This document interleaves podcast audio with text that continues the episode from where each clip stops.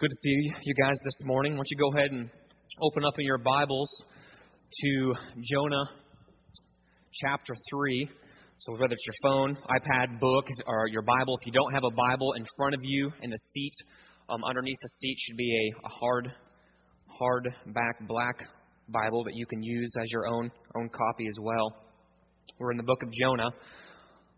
series is called Toward the City, and so we've been meshing this together with our series that we did through 1 Corinthians chapter 1, chapter 2. We looked at what it looks like to be rooted in the gospel. So now that we, we um, know what it looks like to be rooted in the gospel, we're going to see now what it looks like to stand on that firm foundation and to look at what it looks like for us as a people redeemed by God who have come and covenanted together here in this church to be people who seek to invade our city in whatever avenue, whatever area, whatever ways that God has placed us in, to be agents of mercy, to be ambassadors who extend the gospel of Jesus Christ to those we find ourselves around. So, this is our fourth week of a five week series. Next week, we'll, we'll wrap it up by looking at Jonah chapter 4.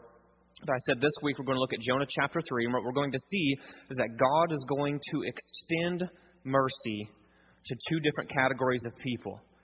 Um, God is a God who extends mercy. If you've ever um, heard of this author, his name's Victor Hugo. Um, pretty famous author, wrote a book called Les Miserables. Um, may have seen the movie. People call it Les Mis. Uh, in all honesty, I haven't read the book, but I've seen the movie with Liam Neeson in it. And towards the front end of the movie, you'll remember one of the main characters has a pretty, pretty big moment in his life that completely changes the trajectory of his life completely changes and rearranges all the interactions that he has in the rest of the book or the movie, whatever you've seen. The character's name is Jean Valjean. If you remember, he just got released from prison for stealing some bread, finds his way into um, the home of um, a bishop. The old temptations become too much, and what does he end up doing? He ends up stealing the silver, right? Grabs the silver, takes off, gets caught by the gendarmes, the police, haul him back to the bishop. They are assuming that the bishop, in a fit of rage, will ex- declare, I want justice. I want this, this guy, Jean Valjean, to get what he deserves. But Valjean does not get what he deserves. He receives mercy. He gets something that he did not expect was going to come. More so, on top of that, not only does he not get justice, not only does he not get great mercy, but he receives grace. If you remember in the book or the movie, whatever you saw, the bishop goes, Hey, you, you even forgot the two candlesticks, the two things that he didn't even try to grab, grabs those, sticks them in the knapsack of Jean Valjean, and off he goes. In the, in the language of the book, the, the facial expressions of Valjean, portrayed by Liam Neeson in the movie, is just one of just being utterly dumbfounded.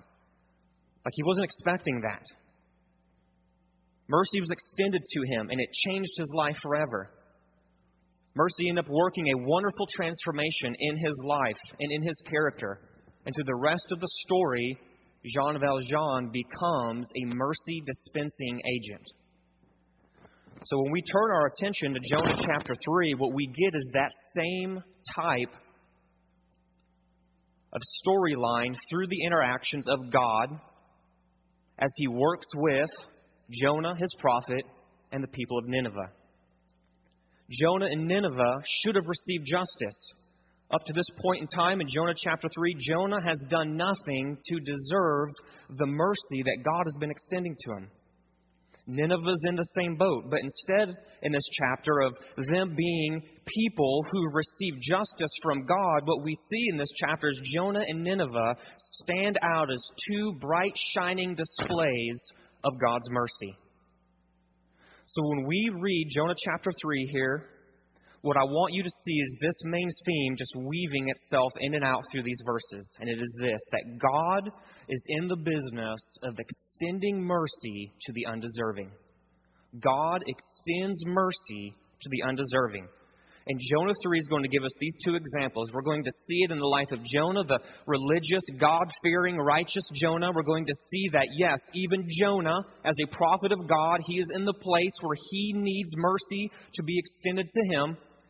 And we're going to see it in the life of Nineveh, the people of Nineveh, that great city, this irreligious, unrighteous, idol worshiping city. They are people that also just as much need mercy as does Jonah.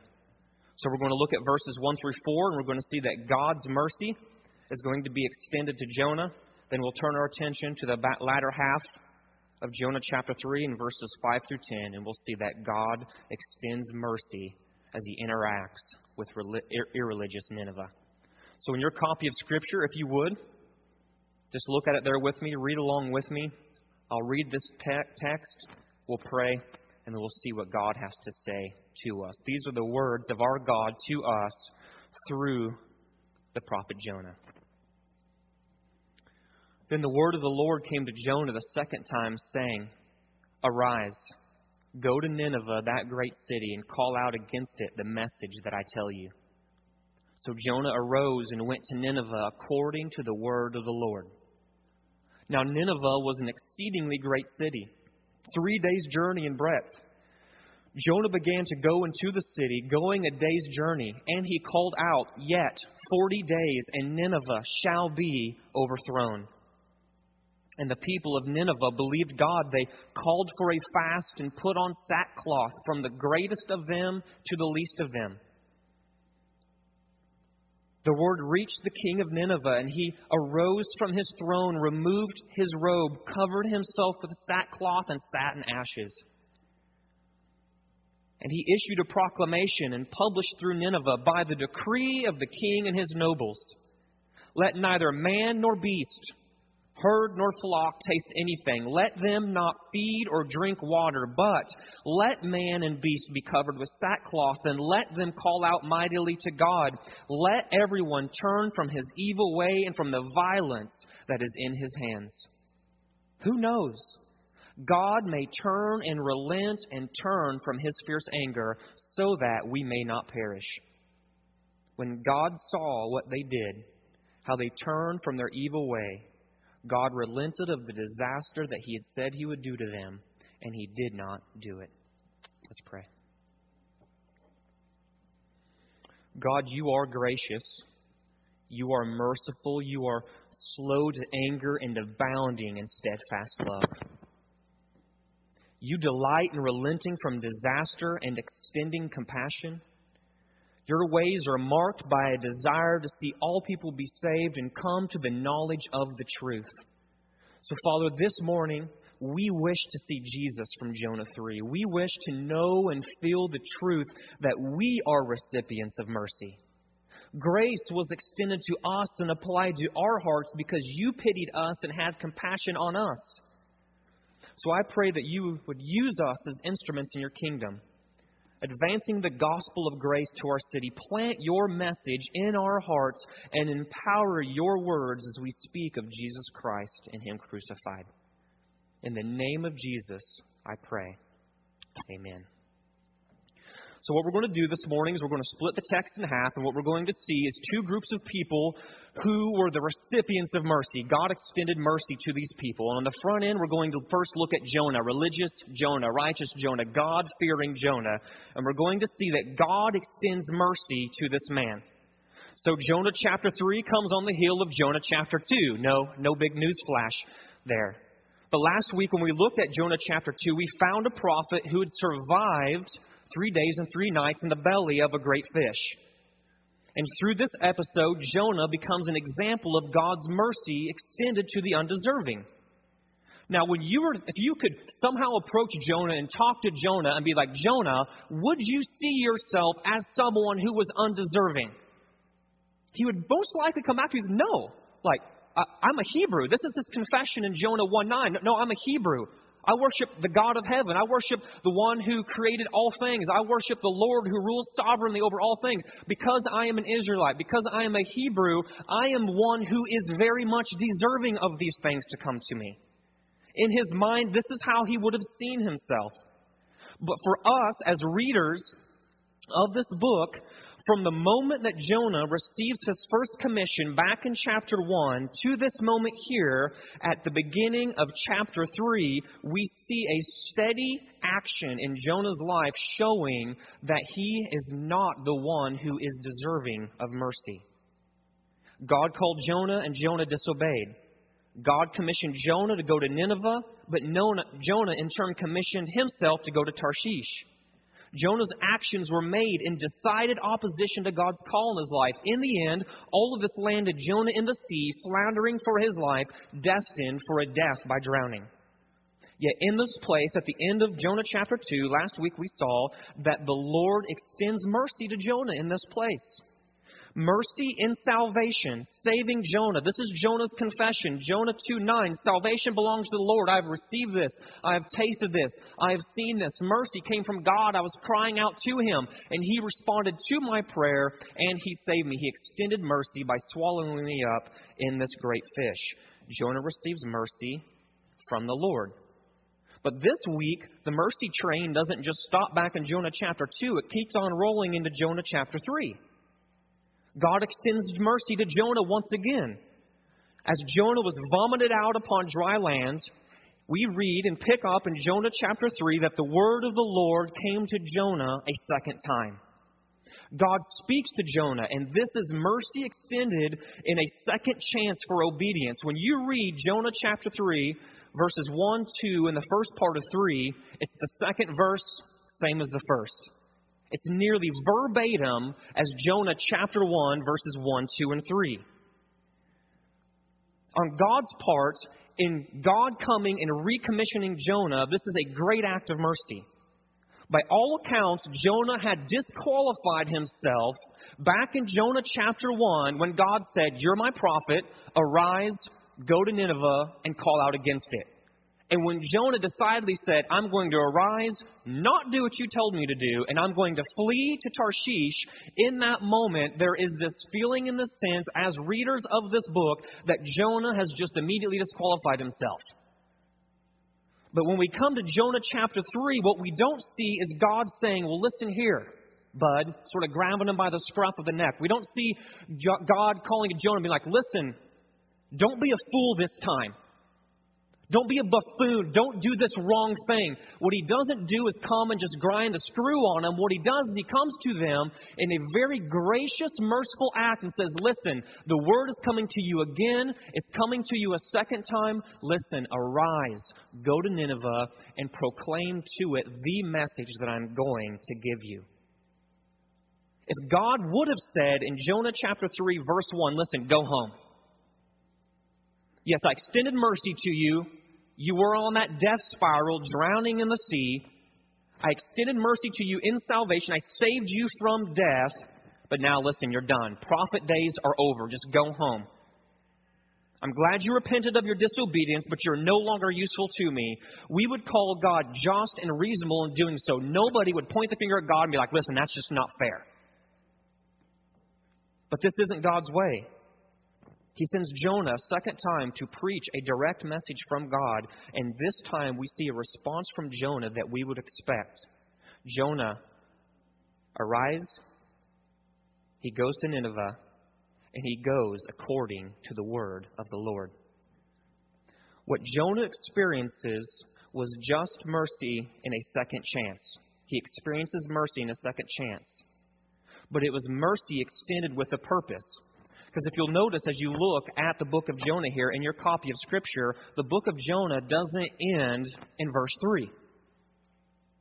Jonah didn't receive mercy of a second chance toward obedience. So Jonah arose and went to Nineveh according to the word of the Lord.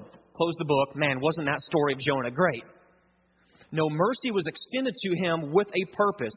Mercy was extended to Jonah so that he could go preaching the message that the Lord was giving him, so that he could go to a city that was just in much need of mercy as Jonah was, and God was going to empower the message that Jonah was going to preach so that a people in need of mercy, in need of grace, in need of salvation, in need of hearing the good news of God could hear it repent, and believe God. And that's what you get in that last part of Jonah chapter 3, verse 3. Jonah arose, he went to Nineveh according to the word of the Lord. And it continues on. Now, Nineveh was an exceedingly great city, three days' journey in breadth. Jonah began to go into the city, going a day's journey, and he called out this message. This was the message that God had him call out. This is the message that, that God put in Jonah's mouth. Yet 40 days, and Nineveh shall be overthrown. Jonah was shown mercy through the fish and given a second chance. He's being used by God to extend mercy to another group who is undeserving. God is employing Jonah as an instrument to bring mercy to the Ninevites. It's interesting here that phrase in Jonah chapter 3, verse 3, that, uh, that phrase, exceedingly great city. It could also be translated, it's a great city to God. It's a great city that belongs to God. See, God rules over all things in all the earth. He is the Lord of Jerusalem. And Jonah believes that. But Jonah was also learning that just as much as God is pro Jerusalem, God is also pro Nineveh. Why? Because Nineveh has people created in the image of God.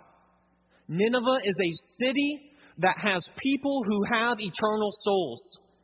And as God is the Lord over heaven and earth, He is also pro Nineveh just as much as He is pro Jerusalem. For all their brutality and evil, the Ninevites are still a people with dignity, value, and worth. They are a people with eternal souls separated from the Lord God because of their sin. Mercy wasn't extended to Jonah so he could just sit back and rest in a life of ease.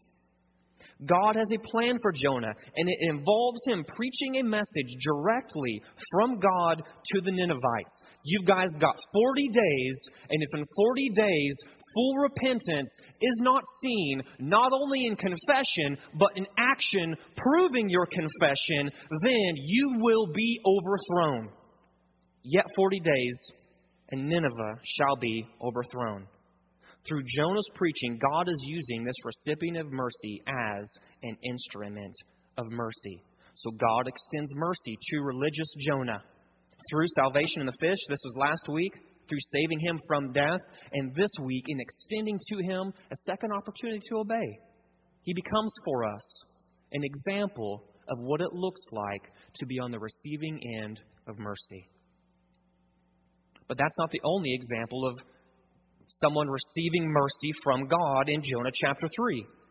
And this is the chapter where, where, where you look at it, and what we see is most people will be like, well, what I really see here is that the people of Nineveh get what they don't deserve. They are recipients of mercy. And that comes in Jonah chapter 3, verses 5 through 10.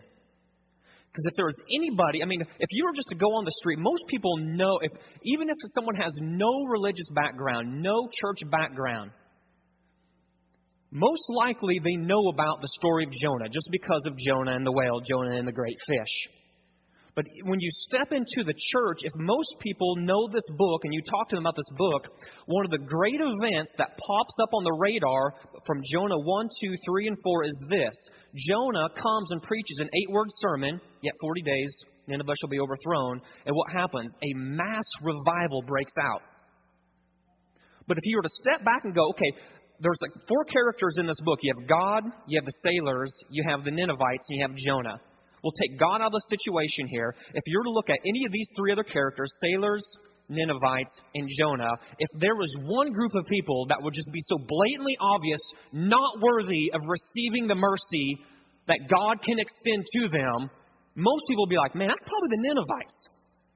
I mean, because they were a, a, just a brutally awful people. There's this quote one of the uh, commentators said here said, "It is safe to say that no people in all the span of biblical history had a worse reputation for brutality and arrogance than the Assyrians."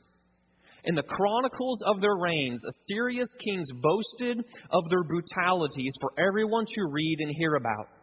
And leading the way as king was one of their kings, was King Ashurnasirpal II, a century before Jonah's times. He said this I caused great slaughter.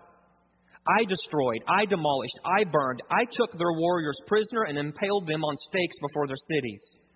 He reported a battle where 3,000 were killed and many others taken prisoner. Quote, Many of the captives I burned in a fire, many I took alive, and some I cut off their hands to their wrist. Others I cut off their noses, ears, and fingers.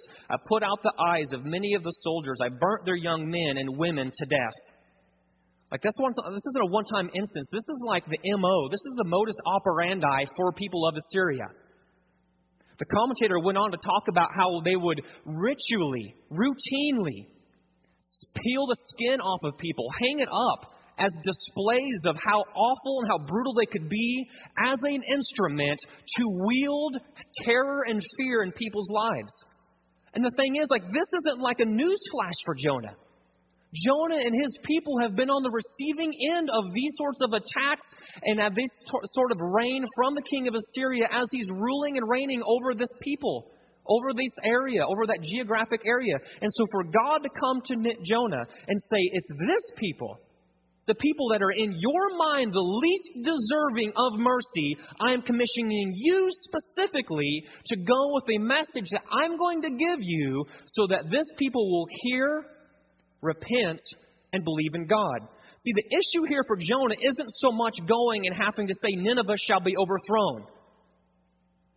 If Jonah could have showed up and said, This is the message I have for you Nineveh will be overthrown. Jonah would have ran after that back in Jonah chapter 1 because that's what Jonah wants to happen to the Ninevites. He wants them to be overthrown. But the issue is, this recipient of mercy is going to extend mercy, and it comes in that phrase, yet 40 days. And that's the bit of the rub for Jonah. Because Jonah realizes that in him saying, Yet 40 days, Nineveh shall be overthrown, Jonah knows just apparently as much as the Assyrians are going to know, as we read here in a couple of minutes, that there is an opportunity for them to repent and to be made right with Jonah's God because there is this time frame. Listen, in this time frame, yet 40 days, if you repent, confess, repent, show actions proving your repentance, that you will turn from your evil ways and the wickedness in your hands, there is an opportunity there for you to be a recipient of mercy from God. God empowers Jonah's message. Nineveh was three days' journey in breadth, and Jonah has only gone a day's journey into this metropolis, calling out, Yet 40 days, and Nineveh shall be overthrown. And before he can even get through to the other side, people are repenting in mass. Look at verse 5. Jonah, in verse 4, yet 40 days and Nineveh shall be overthrown. Verse 5, he can't even get all the way through the city. And what happens? The people of Nineveh believe God. They're not worshiping Jonah. They're not bowing down to Jonah. They're not just believing the message, but they're hearing the message. God is empowering the message. The message is doing something within the Ninevites, within the city. And what is happening? They are turning and they are believing in God. The people of Nineveh believe God. And it's not just merely a confession. Look at that. They called for a fast and put on sackcloth from the greatest of them to the least of them. That's weird for us. What's this idea of fasting and sackcloth? It's the Old Testament way of proving that I am truly repentant. That's all that the writer's trying to say. Their actions were matching their confession. The repentance was far reaching. It went from the greatest to the least inhabitants of the city. It was going from the king all the way down to the kids. It was going from every human to every beast. In actuality, the word of Jonah was so far reaching that this just wasn't a grassroots movement. It went all the way up to Jonah, or went from Jonah through the people all the way up to the king. Look at verse 6 there. The word reached the king of Nineveh. Whether it was the word of Jonah's message whether it was just the word of the people saying there's a prophet here in town who is preaching that we shall be overthrown, whether it was just a word that the people were believing in God and that there's this new kid in town and he's saying something that maybe we've never heard before, whatever the word is, it reached the king of Nineveh and he also reacts rightly. He arose from his throne. He removed his robe. He himself also puts on sackcloth and he sits in ashes. So not only is it just the king and no one else, and not only is it just the people and not the king, from the greatest to the least, from kid to king, everybody in between is hearing the message that Jonah is preaching. God is empowering, people reacting, repenting, calling out to God. For the Ninevites, this was a complete turn. This was true repentance. Their actions are matching with their confession. Theirs wasn't a mere lip service, but they followed through with the desire of their heart. They repented of their evil ways in the hopes that God would relent. And the king even says so in his edict to the people. He says, Listen, we, we, no, no one right now, man or beast, herd or flock, nobody needs to be tasting anything. Like we've got something a little bit more important here. No, no one needs to be drinking water. No one needs to be eating. But what we need to be doing, man and beast, is all of us need to be covering ourselves with sackcloth. All of us need to be having some sort of action that's matching the confession that we are saying. All of us need to be calling out mightily to God. All of us need to turn from the evil ways that mark us and the violence that is in our hands. Because what's verse 9 say? The king says, well, who knows? I mean, I mean, perhaps in our repentance, we will get what we don't deserve.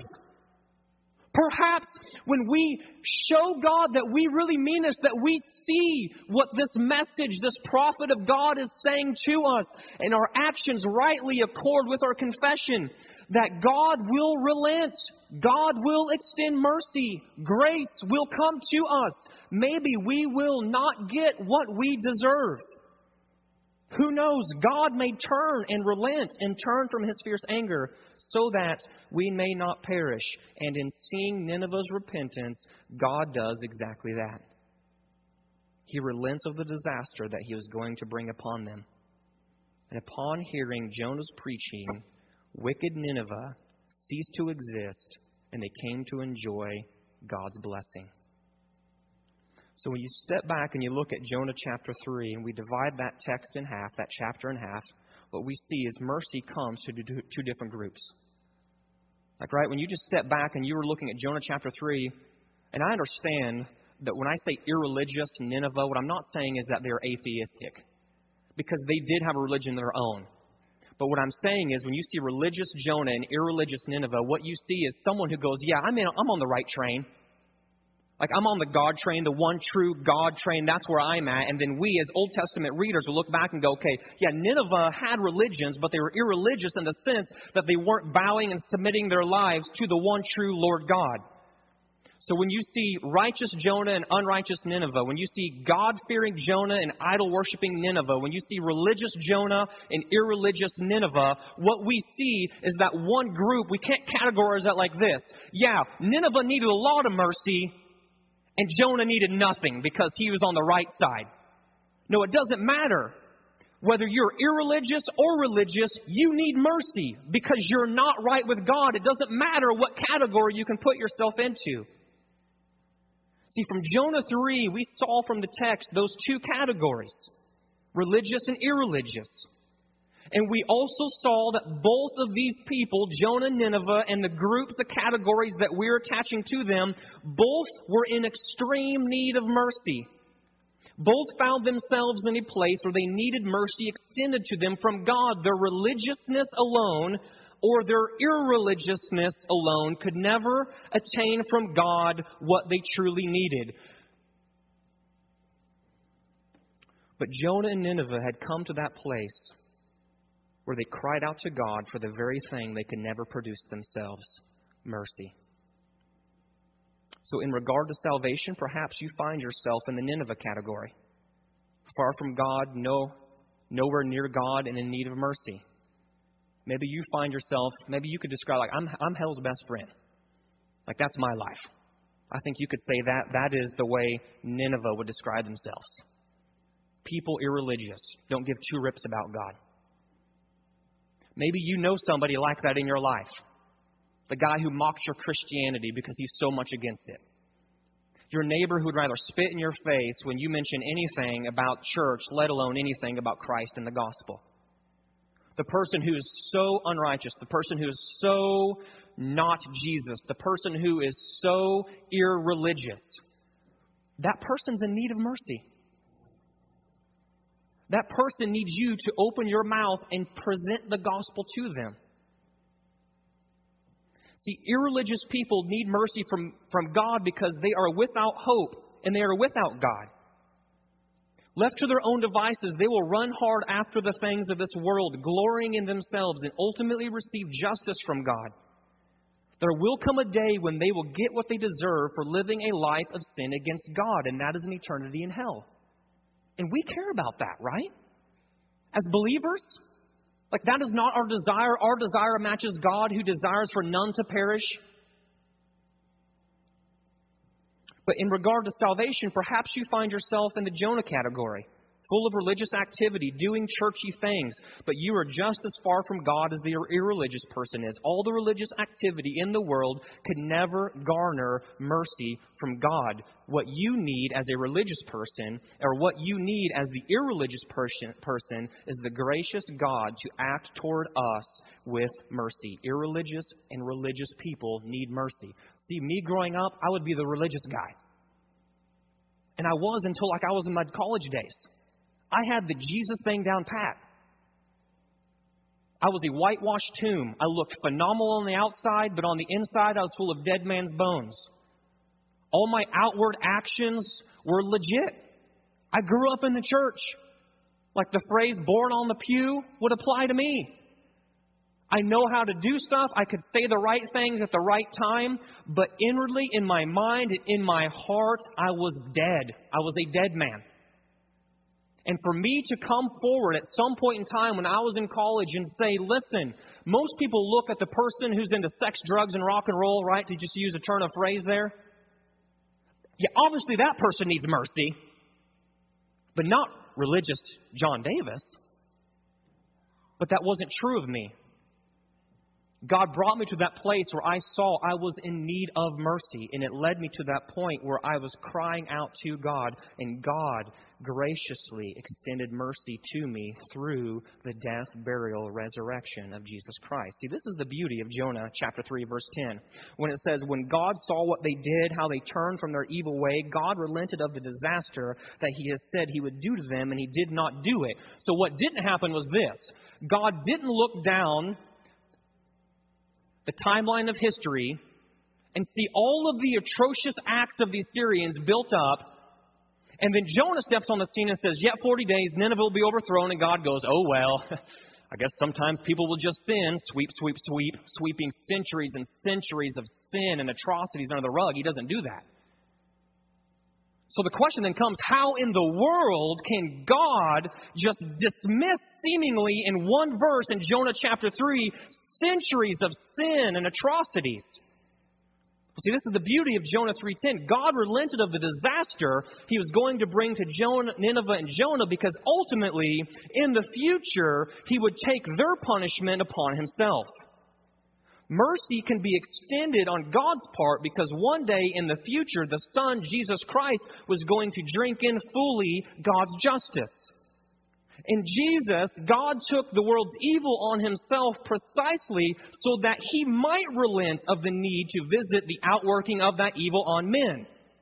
The reason here in this instance that God can go, Nineveh, I am forgive, I'm accepting your repentance is because God knew that the just penalty due for all of their sin down the timeline of history is going to be poured out on his son. The Ninevites, Jonah, his people in his day were looking forward to it. You and I look back to that time.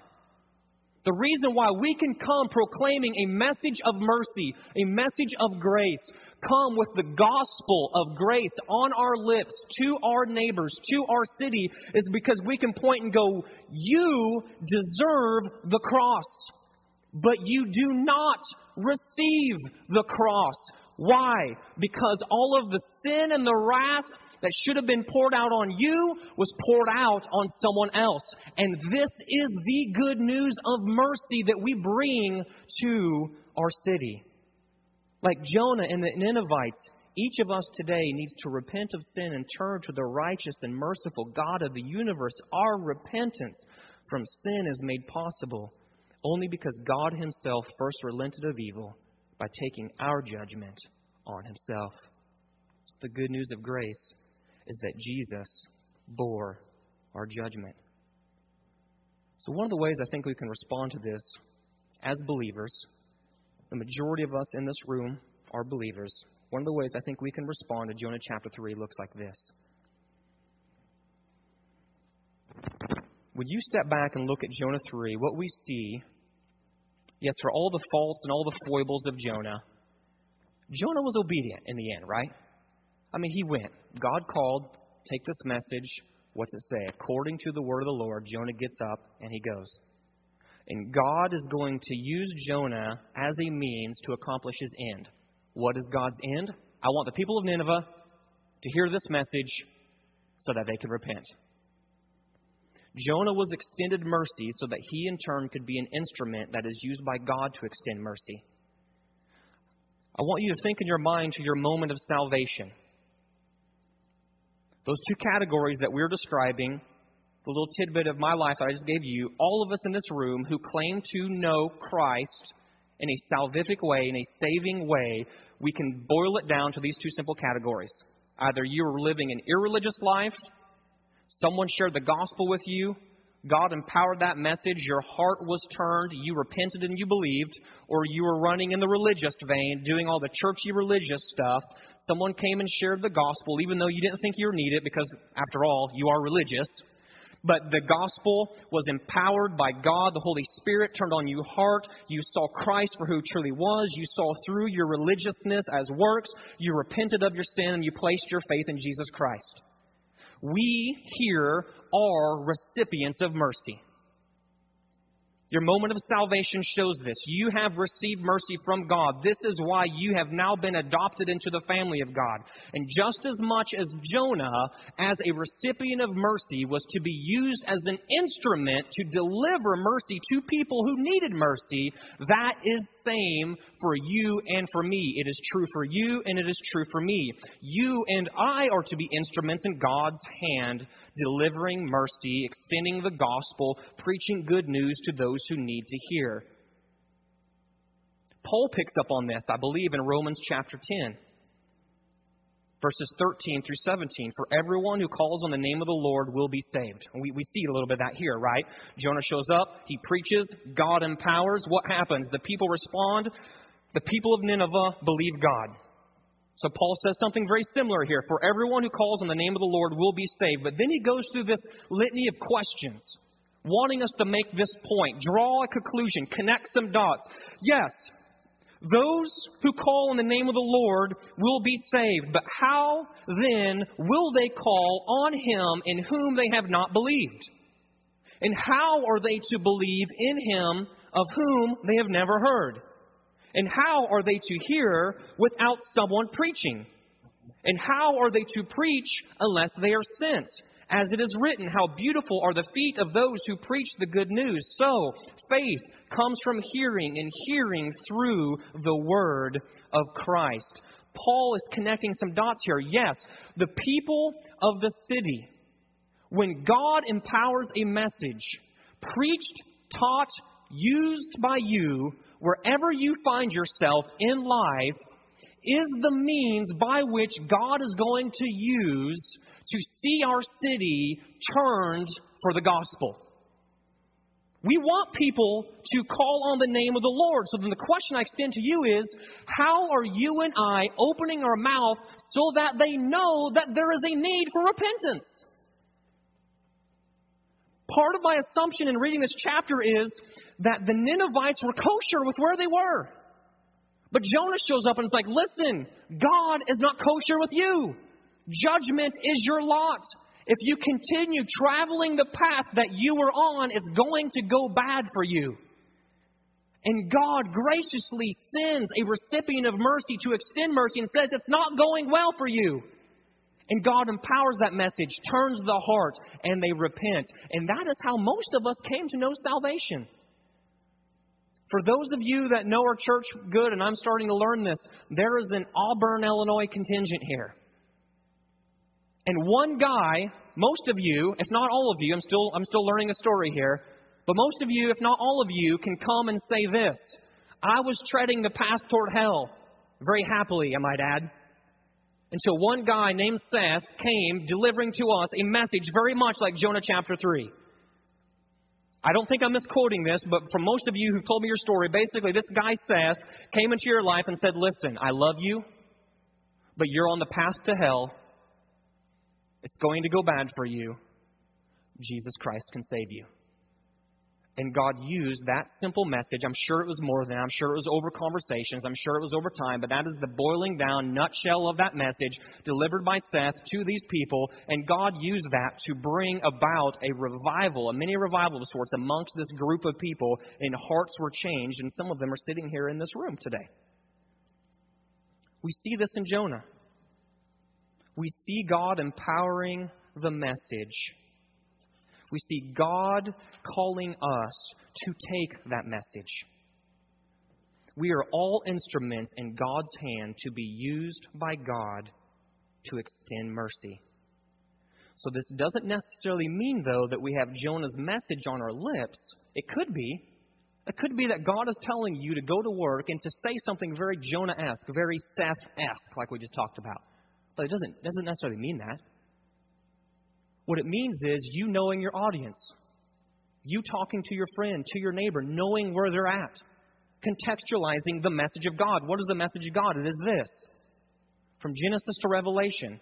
It is you pouring yourself into Scripture. It's you abiding in the Scripture. It's you submitting yourself to the authority of Jesus Christ. It's you understanding that we are to be agents of redemption. And as you bump into people, as you go to and from work, in your home, wherever you're at, we are to constantly have on our mouth the message of the good news. Why? Because that's the way God has said it's going to be.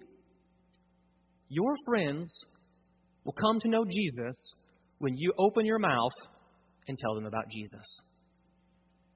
Now, one of the great things that we could probably do is walk away from here and go, Good grief, I feel incredibly guilty. I wish I would have slept in today. Man, this is the one Sunday I wish I would have not come, you know? Because now I feel guilty. Like I'm not doing that. Well, guess what? I'm not doing that so great either. But you know what the beauty about Jonah chapter 3 is?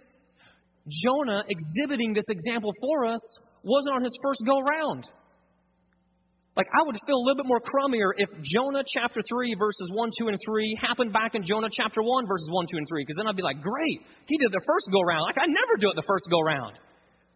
But Jonah's obedience in this way, the way he gives us an example here, comes upon what? The word of the Lord came to Jonah the second time, which is good news, because I need to hear that. Thank God for second chances, right? Because before I got here, if this was like this book of John Davis and I was reading John chapter 3, it would be the word of the Lord came to Jonathan Davis the 100th time, and that was before he even got to church this morning. Because I so often find myself going, God, I hear what you said, but are you sure? Really? I don't know. Opportunity goes by, and I'm like, whoosh, skated out of that one only to turn around and see God going, You need to say something here. And I'm like, Sure, really? I don't know. What do you think? And then a moment goes by, and the next thing you know, like my whole life's just so, I can, if I'm not aware, I can find my whole life being a cycle of Jonah where I'm hearing God, God is calling, but I'm not stepping out and doing what God has called me to do. See, the point of this this morning is not guilt motivated evangelism. We've talked about this already, right? What you're not to do is walk out of here and go, okay, I guess I better start sharing the gospel. Shoulders slooped over. Hey, Joe, did you know God loves you? I'm supposed to say it. My, my preacher really preached a convicting sermon the other day. That's an awful place to be. What we're to do is walk out of here not guilt with, with evangelism motivated by guilt, but what we're to do is walk out of here resting, relaxing, swimming in the ocean of grace and mercy that's been given us, we're to extend mercy based proclamation. We're to extend grace based proclamation. And so, my prayer for us is this, and then we're done. Just like Jean Valjean received mercy, then spent the rest of his life dispensing mercy, we too should be, ought to be, God's ambassadors, dispensing the mercy and the grace of our God. So, where we are weak in this area, let us fall back on God's mercy and strive to remain faithful to proclaim God's message of salvation to our city. If most of you confess probably the same thing I do, this is an area of weakness. So, what I don't do is just sloop over and go guilt and then walk out just motivated by guilt. But what I do is go, man, God, I, I confess. I'm not good at this. Help me just to open my mouth to proclaim the message that you've given me. Help me to live a life offering a blank check to you. Holy Spirit, show me. Help me not to rebuke the nudgings of the Holy Spirit. Holy Spirit, are you wanting me to talk to this guy? Getting up in the morning and praying. God, lead me. God, guide me. Who do you want me to talk to? Help me not to rebuke your nudgings. Help me to see and work through my day today with a lens of the gospel, with a lens of the Holy Spirit, knowing the message that has come to me, knowing I desire for other people to know the same grace and mercy so that they can be grouped together all in one at the end of times, worshiping and praising God because I want my friends, I want my family, I want my neighbors, I want my city to be there worshiping and praising God for all eternity. I want them to honor God rightly as they were created to do. So, God, help me to live a life in this way. Let's pray. God, we love you we thank you. I pray that you would do a great work. Jesus, I, it is my honest prayer. Christ, my, I hope this isn't meant to be guilt ladening. And God, the overwhelming task of a city of 120,000 people, our desire for all of them to know the gospel, that can be a that is a mountainous task. So God, I pray that we wouldn't let the mountain-sized task before us shrink us away from the task before us. But I also pray that we wouldn't let guilt or condemnation from the enemy sink us either. But what we would do is realize that this is a big deal. Let us come and yoke ourselves with Jesus Christ, who says, This isn't a big deal for me, and may our lives be marked by resting in Jesus Christ the grace that abounds in Jesus Christ, the fountain of mercy that is Jesus Christ. May we jump in and be washed by Christ in the mornings in this fount of mercy, in this fount of grace. Look to the day ahead and go, Christ, my day is your day. Do with me as you see fit in regard to proclaiming the message. God, we acknowledge that's a dangerous prayer because that's a prayer that you seek and that you desire. But God, I pray that we would be people who pray that so that we would be used as ambassadors for mercy. In Christ's name I pray. Amen. Amen.